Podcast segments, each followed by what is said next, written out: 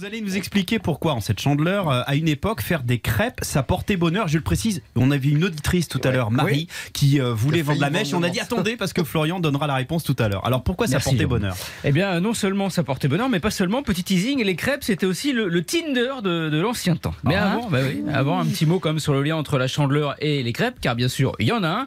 À l'origine, la chandeleur s'appelait la chandeleuse, car c'était la fête des chandelles, une fête païenne de la Rome antique en l'honneur du dieu Pan, le dieu des bergers et de la fécondité, ce qui explique son apparence mi-homme, mi-bouc. Et on le célébrait comment? Eh bien, on se balade dans la nuit, dans la rue, avec des flambeaux, en allumant des chandelles chez soi, et surtout, évidemment, en faisant des crêpes. C'était un rite de sortie de l'hiver, ce qui explique les crêpes, en fait. Pourquoi?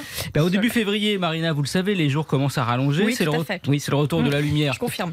Et du soleil. Le soleil qui est rond et doré comme. Une crêpe Et ben voilà. Ah, La crêpe, c'est un symbole. D'ailleurs, des symboles et des croyances, il y en avait d'autres. Par exemple, les paysans étaient persuadés que s'ils ne faisaient pas de crêpes à la chandeleur, la prochaine récolte de blé serait mauvaise.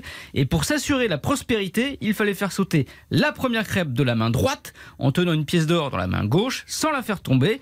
On roulait ensuite la pièce dans la crêpe et non, on la mangeait pas, on la mettait au-dessus de l'armoire. À la chandeleur suivante, on la récupérait et on offrait la pièce au premier pauvre croisé. Voilà. Bon, Elle devait plus être, plus être très fraîche à ce moment-là, non? Ah bah non, elle était comme celle que j'ai mangée tout à l'heure. Dure comme, un, dure comme un 33 tours. Et donc, comme je vous le disais, en parlant de Tinder, même l'amour était concerné par les crêpes. Si les jeunes filles célibataires, écoutez, réussissaient à faire sauter six crêpes d'affilée et à les faire retomber à chaque fois dans la poêle, eh bien, elles étaient assurées de trouver l'amour et de se marier dans l'année. Alors, je vous garantis pas que ça marche à coup sûr, les filles, mais si vous nous écoutez, mais au pire, si vous y arrivez à faire ça, vous pourrez toujours participer à à la France à un incroyable talent. Faute de participer à l'amour et dans la crêpière.